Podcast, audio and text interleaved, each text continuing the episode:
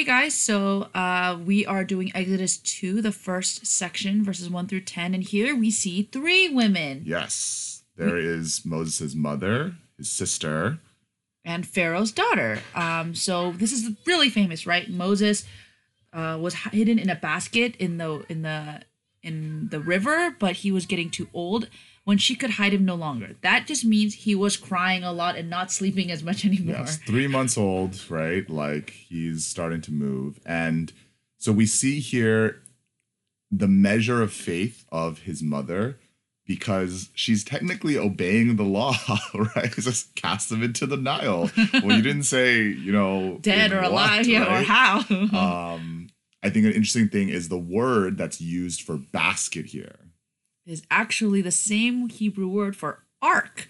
And if you remember in Genesis, there was another ark used to save lives Noah's ark. Uh, and the sister um, is the one that follows. So I think there's a measure of faith of his mother, which is like, I hope God does something. Mm-hmm. But then she's like, I can't bear to watch. And the sister has another measure of faith, which is like, well, watch. let me go see. Well, so in the movie, there- like you see like this basket going down the river, but here it doesn't really have that. It just says that she hid it in the bushes, and then the sister saw from a distance, Uh-huh. right? Um, and then the daughter of Pharaoh somehow came. So we don't know if they put it in like a royal part of the river, or Right. if like the Pharaoh came to like the Jewish Well, and- Israelite side. And I think the interesting thing too is that the daughter of Pharaoh coming down to bathe at the river. Um, I've read that that is not like it's not like oh I'm dirty I need to take a bath because this is Pharaoh's daughter. If she Yeah. just wanted to take a bath, it would have been many with servants Yeah, like in her bathhouse. yeah, bringing milk or whatever, um, milk bath. milk bath. But so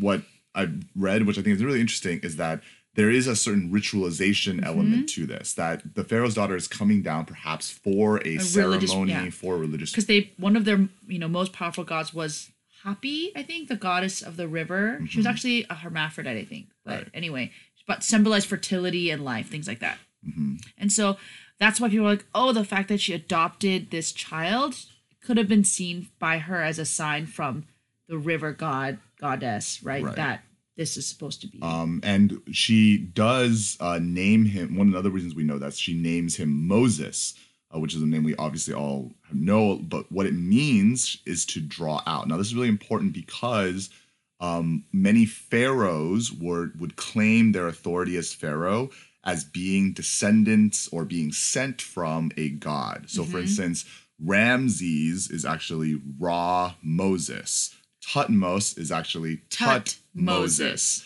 So one of the things that the Pharaoh's daughter is doing is saying, "Look, right? I have an heir that has been given to me by the Nile, and it is her way of claiming um, regency, right? Uh, so most likely this is what she's like doing, right? right. Yeah. um, because what she's saying is, oh, look, here's a baby who could be Pharaoh, and I'll just happen to rule in his place until he's old enough to take over.